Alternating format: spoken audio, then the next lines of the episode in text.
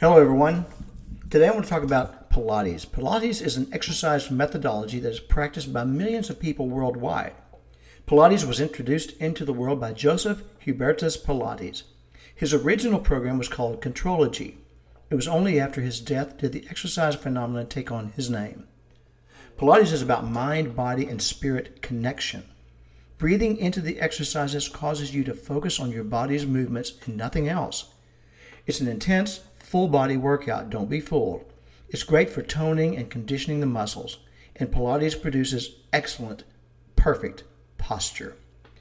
Give Pilates a try if you want to begin an exercise program, and I believe you will be glad that you did, and that is something to consider.